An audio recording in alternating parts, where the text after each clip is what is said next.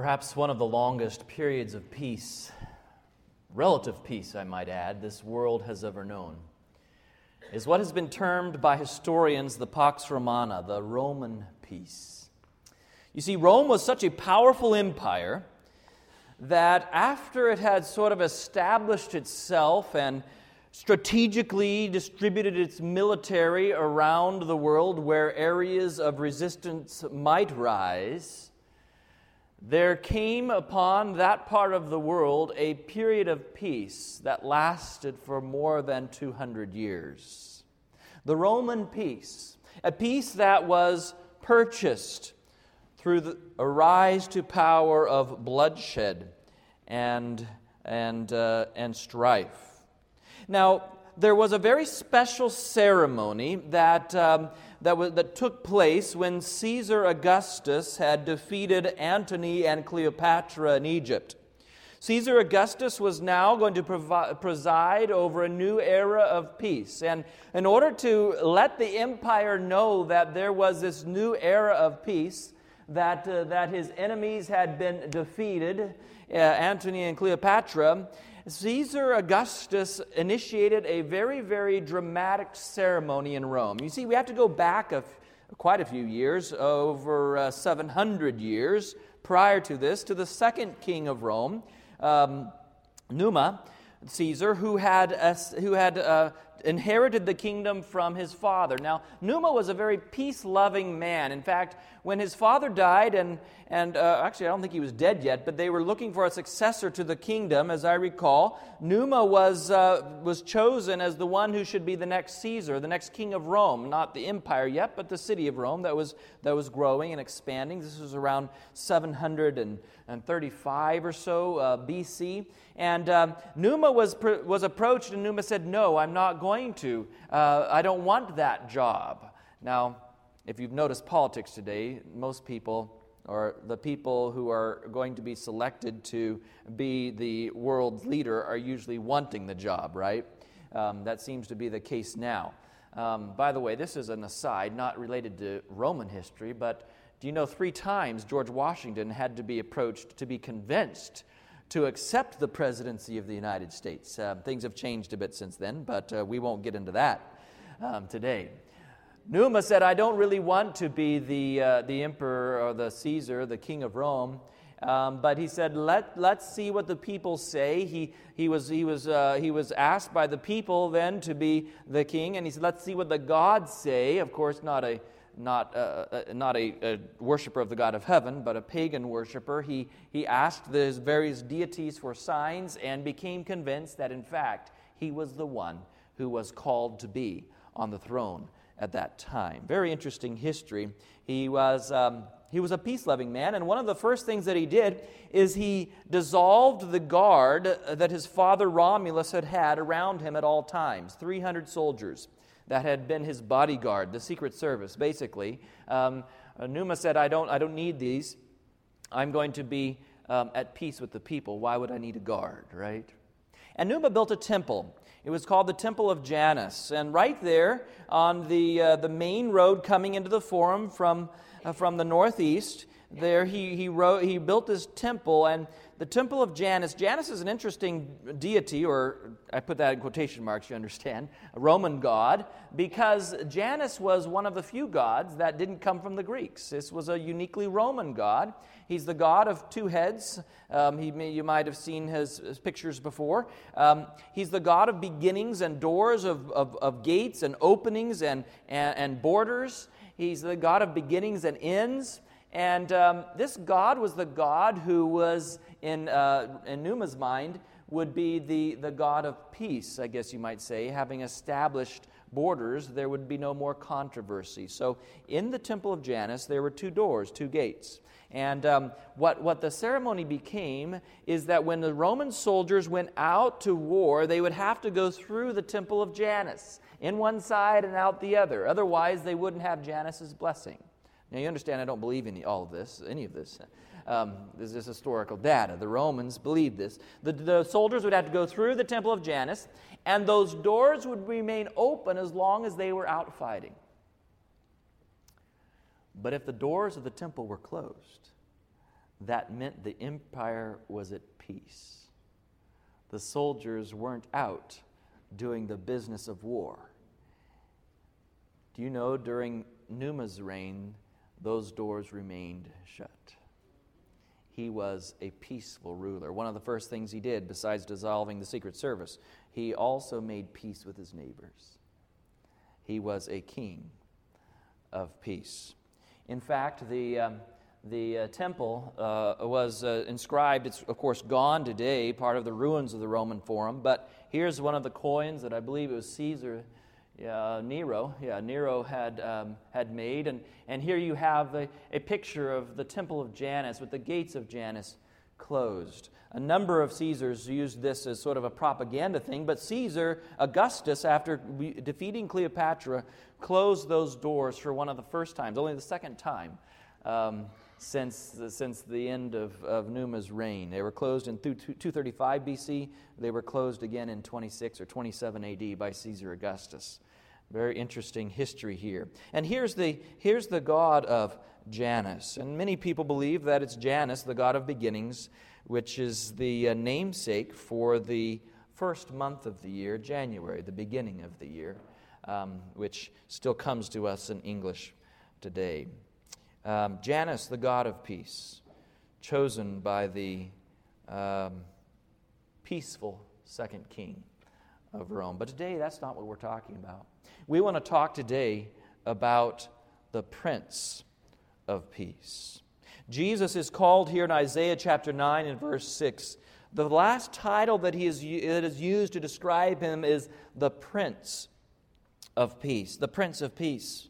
In fact, there are uh, many titles that are given here of Jesus, but it ends with this Prince of Peace. And if we read verse 7, it says, Of the increase of his government and peace, there will be no end. We skip down, and it says, the end of that sentence, or towards the end of that sentence, is from that time forward, even forever. Doesn't that sound good to you? Peace that lasts forever? A uh, peace that continually grows? And expands like the waves of the sea rolling across the sand, a peace that knows no end. Well, the Bible's clear that it's not now that there's that Prince of Peace. Not even in Isaiah's time was, was, he, was, he, was he at peace. In fact, the Bible's very clear. If we turn to the book of Revelation, Revelation chapter 12 and verse 7, Revelation chapter 12 and verse 7. We're going to read here for just a few moments in the last book of the Bible, the book of Revelation. We're going to see how Jesus is described, and it's not exactly peaceful, the picture that we find here in Revelation chapter 12. Revelation chapter 12 and verse 7, it says, War broke out where?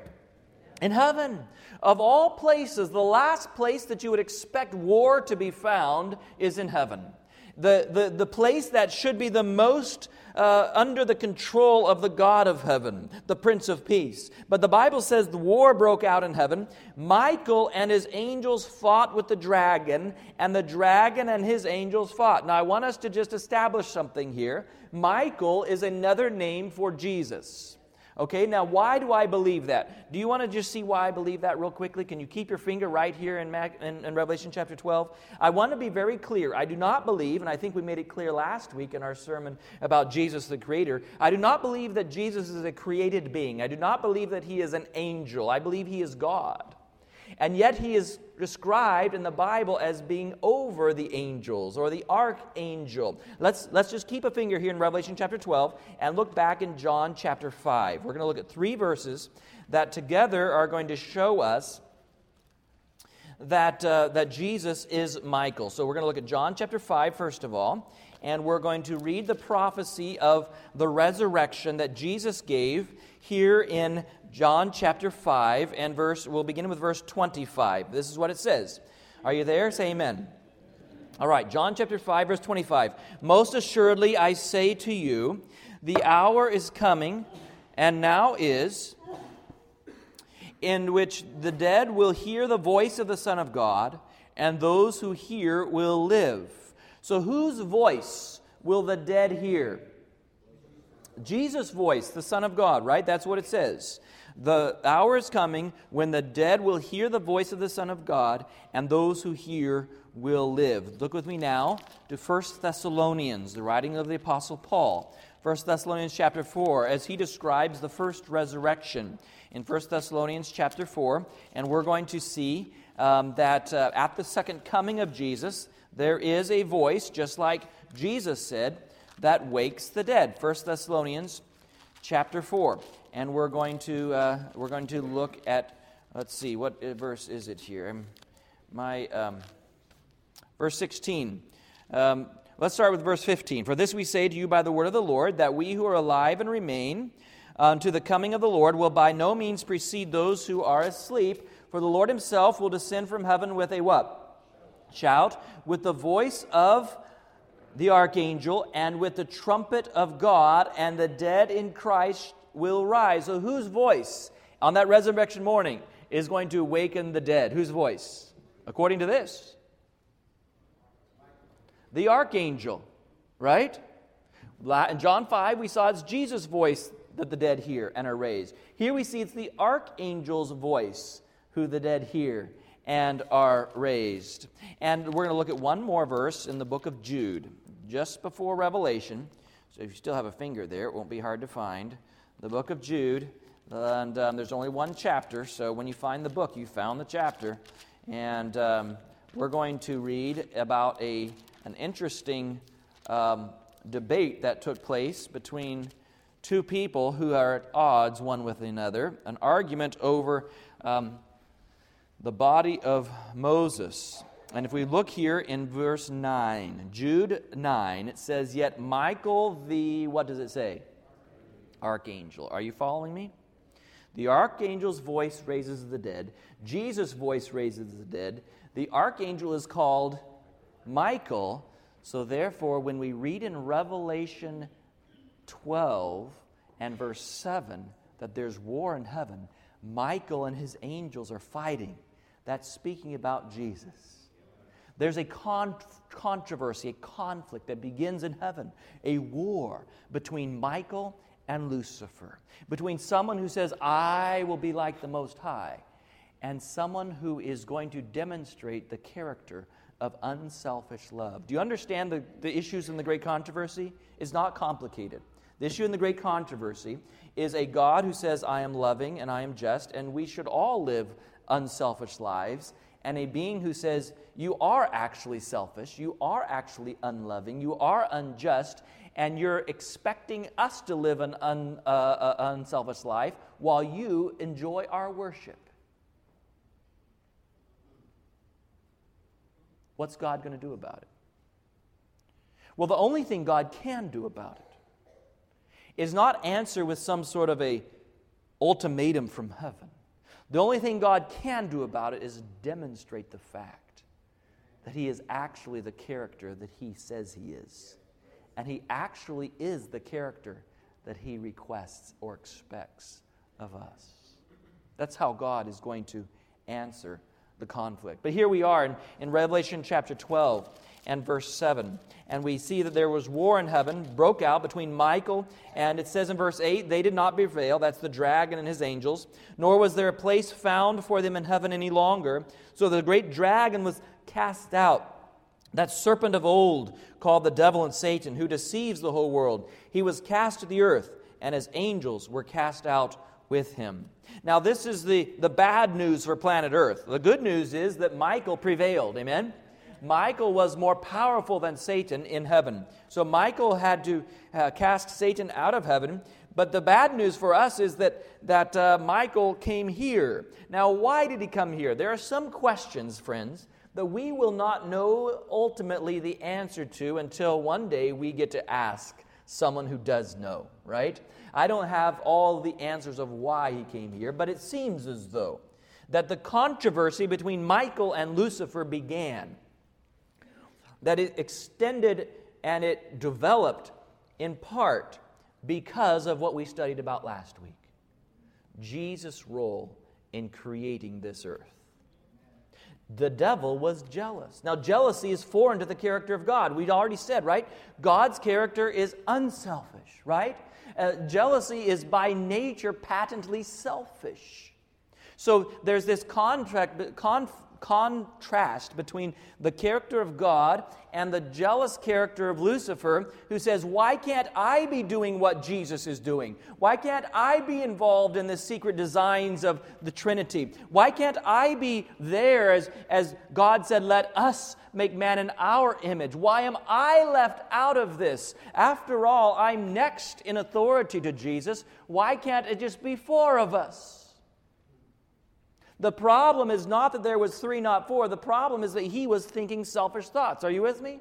If you could distill the whole plan of salvation into one simple concept, it's that God is working to bring us more into character with his unselfish life, while the devil is trying to bring us more into character with his selfish life. You see, the whole point of, of the gospel is to change our hearts so that we're no longer so self centered. The whole point of Satan's attacks and temptations and the world all around us is to make us self centered. And the whole point of God coming to, to live on this earth and to die in our place is to demonstrate to us what unselfishness, love, agape love, is really all about. The whole purpose of the great controversy lasting this long is so that the universe never forgets, so that we actually learn the lesson of what selfishness really looks like. You know, sometimes people are attracted to selfishness. It's remarkable to me. It's remarkable to me how we sometimes laud narcissism and egotism. We confuse it with self confidence. But the reality is, that the great controversy is between selfishness and unselfishness. And the good news is we know who's going to win. We know because that great controversy began in heaven. Michael casts out the devil and his angels. He comes down to this earth, and, and we had to make the decision whether we would side with selfishness. And, and the temptation came to Eve Oh, you will be like gods, knowing both good and evil. And all of a sudden, the devil knows how to, he knows how to massage your egos, doesn't he? All of a sudden, mankind, the crowning act of God's creation, the one Jesus had been re- involved in creating, the one who God said, Let us make man in our image, all of a sudden, mankind began self seeking just like Lucifer was self seeking. And let me tell you, as soon as you begin self seeking, you no longer have peace. Do you understand what I'm saying? The Bible says something like this in Proverbs it says, Only by pride comes contention. Self seeking is the root of all conflict. Now that's, that's convicting to me. Because sometimes, I remember when I was a kid, I really hated that verse because when I was fighting with my sister, that verse would come to my mind. And I would, of course, want to say, well, but it's because she's proud. but the reality is, it's my problem too. I have a problem with self seeking. I do. And when I think of peace, and I realize that by very nature, my very nature is inimical to peace. It is impossible for me to have peace by my nature. I realize that I need a miracle. I need on a regular basis to have a miracle that comes from the Prince of Peace.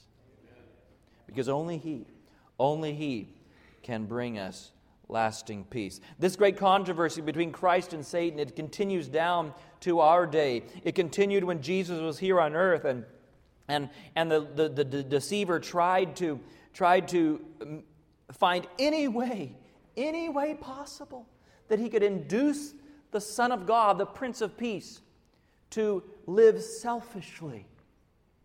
If he could only one time succeed in making Jesus live selfishly for himself, he would have won the argument. God, you're really selfish. You just demand unselfishness of your subjects. And so he tempts Jesus. I'm sure he appeared to Jesus as an angel of light, not as the red dragon. By the way, boys and girls, we learned a few weeks ago about how the devil tempts us in many different ways. Most of the time, are you listening to me, boys and girls? Most of the time, he doesn't come to us a red animal with a tail, a forked tail, and a pitchfork and horns. Most of the time, he comes to us seeming very nice. That's the way the devil came to Jesus. Like an angel sent from heaven to save him. Oh, Jesus, you're out here in the wilderness. You're so hungry. It's been 40 days since you ate. You must be starving. I just got a special message from heaven that you, are, you now can turn these stones to bread. It's no point in staying out here hungry when you can solve the solution. You have the solution right within your power. What was the devil trying to get Jesus to do? He was trying to get Jesus to use his divine power in a selfish way. When he tries to, he takes him above the kingdoms of the world. And he says, Look, Jesus, I'll give you all of this if you'll only bow down and worship me. What was he trying to induce Jesus to do? Trying for just a moment to get Jesus to live selfishly to want the kingdoms, the power of the world. Now, the devil does have power in this world. Don't be mistaken.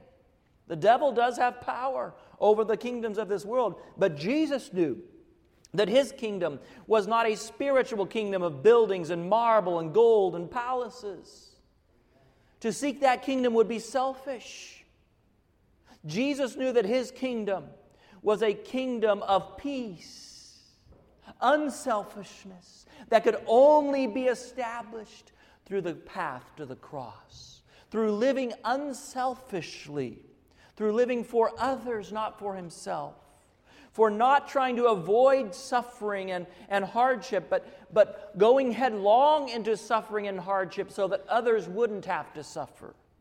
You see, Jesus knew that he could not afford to live even for a moment selfishly. When Jesus was taken to the high, the top of the temple and so said and told, "Throw yourself down so that your angels can catch you," then people will know that you're really the Messiah. Jesus knew he couldn't do that. For to do so would be to try to attract attention to himself that the Father wasn't calling him to have. He was happy for 30 years in that carpenter shop to live unknown lives, doing good as a little boy and as a teenager and as a young adult. He didn't want the attention of because Jesus lived his whole life unselfishly. That's the whole point of his life here on earth to demonstrate the character of God. So let's take our Bibles and just let's just look at three ways in which Jesus is the Prince of Peace, shall we? The First, the peace that Jesus gives us is freedom from guilt. Romans chapter 5 and verse 1. Romans chapter 5 and verse 1. We're just going to move quickly through these. We're going to see how Jesus is the answer to our troubles as well. Um, Romans chapter 5 and verse 1, Jesus, um, the Bible says, this is Paul speaking, and it says, Therefore, having been justified by faith, we have what? Peace with God through our Lord Jesus Christ. Therefore, being justified by faith. What does justified mean? What does justification mean? Some people like to say, and I think I've shared this before, that justified means it's just as if I'd never sinned, right? Just put an as in there, just as if I'd, instead of justified is just as if I'd, right? It's just as if I'd never sinned. You see, it's, it's just as if I'd never lived selfishly. That's what God's grace can do for us. That's what God's blood, the blood of Jesus, can do. It can make our, our sins as white as snow. It can wash our sins away so that it can be just as if I'd never sinned. I can stand before God. Now, if in fact living selfishly is what causes conflict, unselfishness is what brings peace, then when we're justified, we also have peace.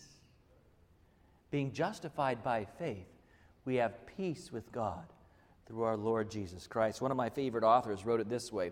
She said that it, the man who is at peace, uh, no, he who is at peace with God and man cannot be made miserable. I like that. That's peace, isn't it? When we're at peace with God and man, we can't be made miserable. Listen, this is, a, this is an indictment of myself sometimes. I'm going to say this very plainly. If I am miserable, i.e., I am not happy, it's nobody's fault but my own. Too often, I begin pointing fingers and thinking other people are controlling my life, robbing me of happiness, maybe making me unhappy, making me miserable. Uh, go back and listen online to the sermon called To Be Happy.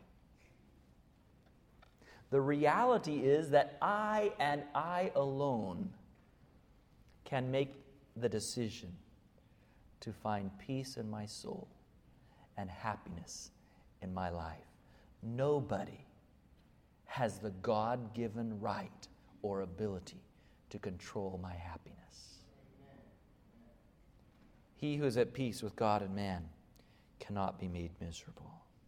So, peace begins with this concept of a freedom from guilt. Freedom from that guilt of the selfishness that I've lived in the past. I've been selfish. I've lived for myself. I've, I've been self seeking. I've demonstrated the character of Lucifer instead of the character of God. All of these things destroy my peace.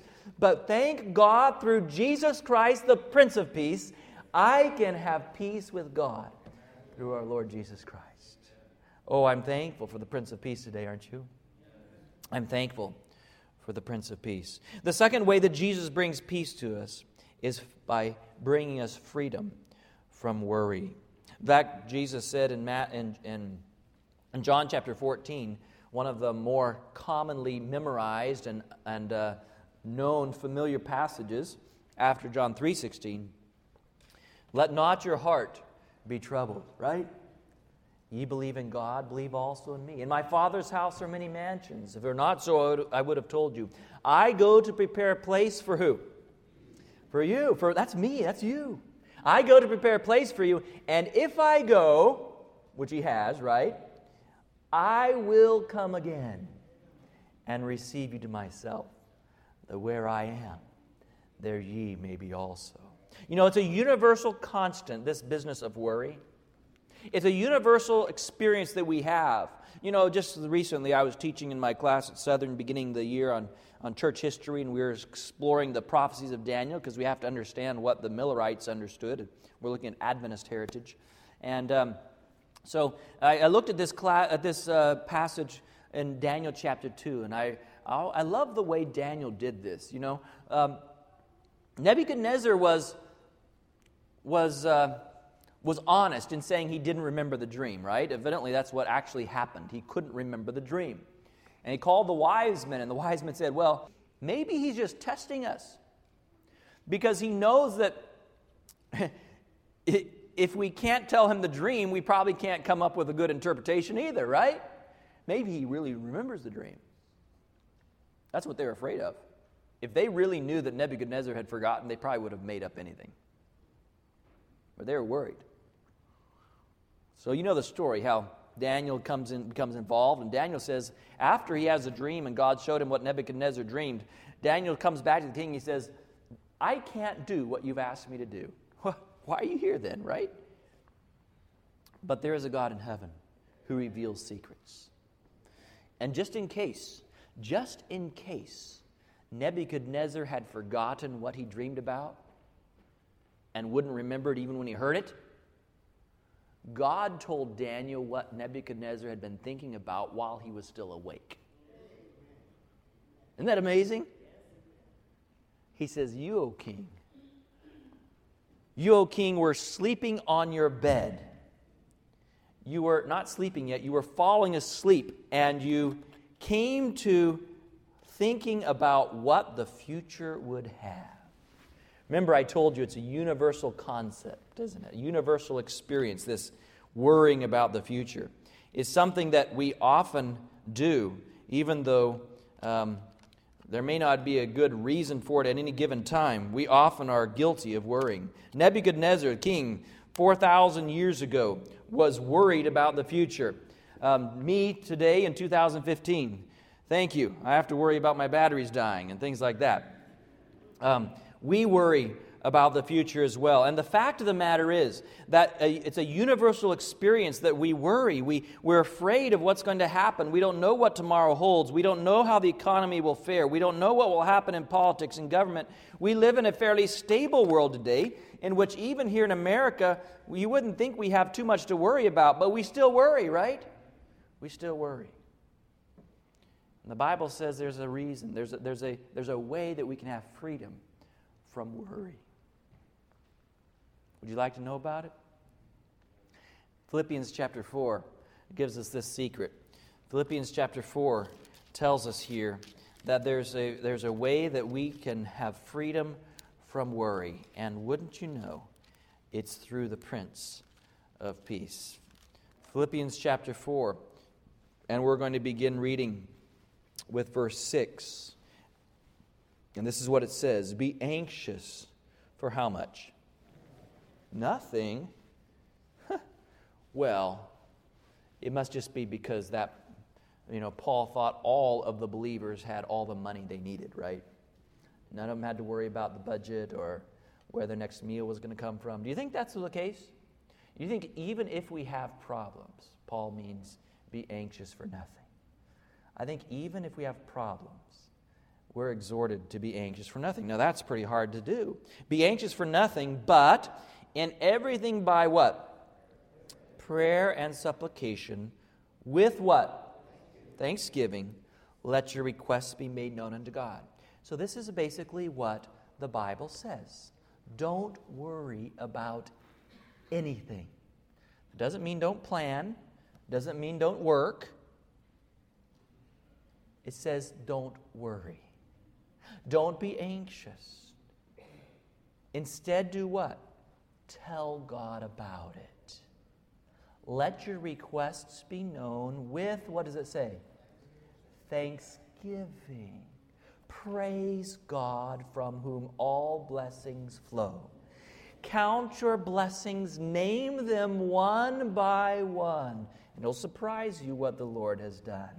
When you let your request be known with thanksgiving, what you're saying is, God, you've worked in the past, you're still alive, you're going to work in the future. That's your business. I'm not going to worry about your business. That's what this verse is telling us. Let your requests be, your requests be known with thanksgiving. And the peace of God, verse 7, which surpasses all understanding will guard your hearts and minds through Christ Jesus. People are going to look at you and say, Why are you so happy? Because I don't have anything to worry about. Don't you know the world we're living in? Yes, but I know the God that I serve. It reminds me of, I'll try to make this short. I sometimes have stories that come up, uh, and, and I just have to tell them. I was in Moscow and I was with a group of young people and we were on a bus. Now, you have to understand, in the years soon after the fall of communism, there was a lot of still very communist thinking. You know, I mean, they had thought this way for generations after all. And here we were on the bus. And now my students were not being rowdy. These were all high school seniors, and they were all, they were all rather quietly talking among themselves but they were they were happy you know? And they were this was their first time in moscow and they were looking and they were talking and, and they weren't particularly pointing or talking about things. They were just and every once in a while someone might say things something that was a little funny and some of them would giggle or there's just you know they were smiling people. We came to a bus stop and this little grandma you know the whole she, she was little short round grandma babushka you know she was just like the dolls that you see from russia. She, she comes to the door of the bus and she's getting off the bus. But before she gets off the bus, she decides to teach my students a lesson. Now, what lesson it was, we couldn't understand because we didn't speak Russian. But here she was, and she was, my, my student Chris, he was standing in the bus, and he was a big guy, like maybe six foot and pretty big guy, and he was holding up on the strap or the bar ahead of him. And she had already stepped down on one of these steps, you know, to go out the door of the bus. And she's right under, and she, he came, she came probably to his belly button, you know. And she looked at him, and she started, she stuck her finger up in his face, and she started giving him a lecture that was the lecture for the ages. I mean, she was re- up one side and down the other. I had no idea what she was talking about. Chris had no idea what she was talking about, speaking in Russian, and he was trying not to laugh because it was sort of humorous, you know? I mean, he, I, I still remember this, this smile kept creeping onto his face, and he was trying not to smile. And everyone else was just sort of mouth open, gaping, like, what's going on? And after just reading him the riot act for quite a while, while the bus driver waited for her to get off the bus, she finally departed the bus and the doors closed, and we kept on going down the street, and everything was quiet. And um, we turned, there was one young lady who was on a, with us with a translator. We said, What was she saying? What was she saying? Well, she said, basically, she told him, if you all were in your own country, you wouldn't behave the way you're behaving.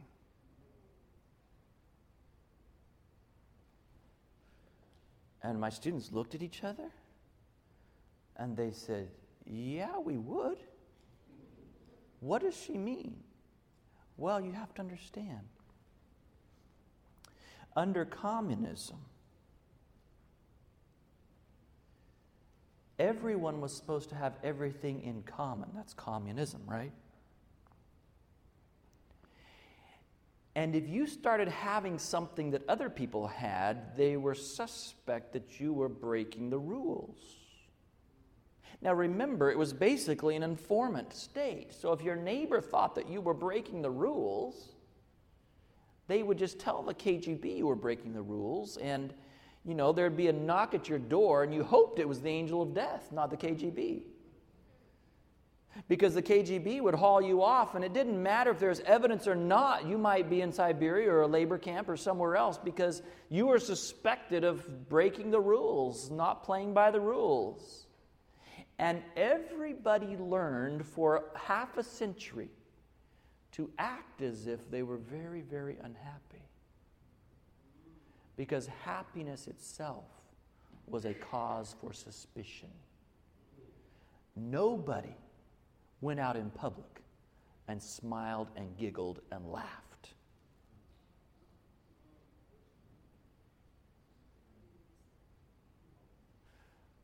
Aren't you glad we live in a free world? What I'm saying to you this morning is if we were to apply Philippians chapter 4, verses 6 and 7, Christians ought to be suspected by worldlings. Did you win the lottery? Did you find buried treasure? We ought to be so happy the world knows we're on to something. Amen?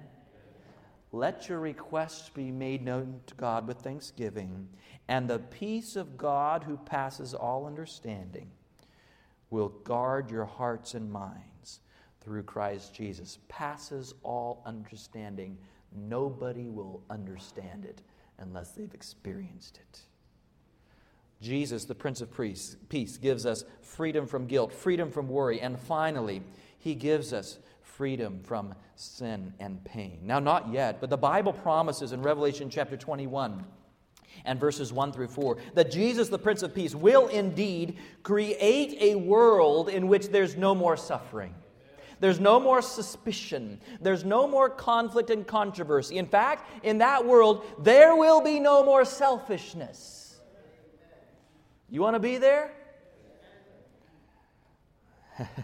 and I saw a new heaven and a new earth, for the first heaven and the first earth had passed away, also, there was no more sea. Then I, John, saw the holy city, New Jerusalem, coming down out of heaven from God, prepared as a bride adorned for her husband. And I heard a loud voice from heaven saying, Behold, the tabernacle of God is with men, and he will dwell with them, and they shall be his people, and God himself will be with them and be their God. Why? because he won't need any bodyguard or secret service. This is beyond the selfish world of sin. This is a world where unselfishness reigns. The Prince of Peace is now King of Kings and Lord of Lords. And he says in verse 4 God will wipe away every tear from their eyes. There shall be no more death, nor sorrow, nor crying. There shall be no more pain, for the former things have passed away. I tell you, friends, Jesus is the Prince of Peace because he is the one who will bring about this new paradigm, this new world, this new earth. Now, how does this happen? The Pax Romana, friends, the Pax Romana was brought through bloodshed, through Caesars being egotistical and, and narcissistic and demanding worship, or being worshiped at least. It wasn't the Caesars who went out and shed their blood, it was their minions that they commanded to do so the ones they hired for money, mercenary soldiers, gladiators. It was greed. That was how the Roman peace was established. In fact, as we look at the history of Rome, we see that Rome was full of people, dictators, rulers, who were so full of themselves. The best way to describe their life is pervasively selfish. When we, that's what happened. They didn't go out into battle themselves, they sent others into battle. They didn't become a king like, like a Numa, the first, the second king became king by, by the popular request of others and by making peace with everybody. They became king by, well, in the case of Julius Caesar, he was stabbed to death to make room for the next king, right? By his own friends. That's the peace of Rome. But the good news, friends, is that the Prince of Peace operates on a, sep- a totally different economy. The Prince of uh, Peace operates on the economy of unselfishness. The Prince of Peace has the right to that title because he demonstrated himself to be the most unselfish of all. It's not unselfish for me to be poor when I never had any money. It is unselfish for him to go to the cross when he's God. Do you understand the extremes? He took upon himself the form of a servant and became obedient not just to death, but to the death of the cross. From the highest position to the lowest position is the greatest demonstration of unselfishness. And so, Jesus now, because he has earned the title, the right to be called the Prince of Peace, he offers us a promise of peace here that passes all understanding. But not only here, he promises, promises us the hope of eternal peace. Peace in a world where there's no more sin, no more suffering, no more pain. Are you thankful today for the Prince of Peace? Are you thankful that no matter how much we could contemplate his condescension, his unselfishness, we'll never completely grasp how great the love of God is toward us. Father in heaven, today, I just want to pray that you would help us to become more unselfish. Lord, that's what you're trying to do to save us in that unselfish kingdom. You want us to be forgetting about ourselves and keeping our eyes on Jesus. Lord, forgive us for where we've thought about ourselves. Forgive us for where we've thought about this life is about us, this church is about us. It's a, forgive us for thinking selfishly and help us to be like Jesus. Help me, I pray, to be more like Jesus. Help me to have my life so transformed by a miracle of your grace that someday I can be a part of an unselfish kingdom, a world where there's no more sin, no more self seeking. Oh Lord, help us to just contemplate the sacrifice you made to demonstrate your character, to be the Prince of Peace, so that you can give that peace to us. We ask for it, we claim it, we want it. Forgive us for our sins. Take away our worry about the future and save us in your kingdom. We pray in Jesus' name. Amen. This media was brought to you by Audioverse, a website dedicated to spreading God's Word through free sermon audio and much more. If you would like to know more about Audioverse, or if you would like to listen to more sermons, please visit www.audioverse.org.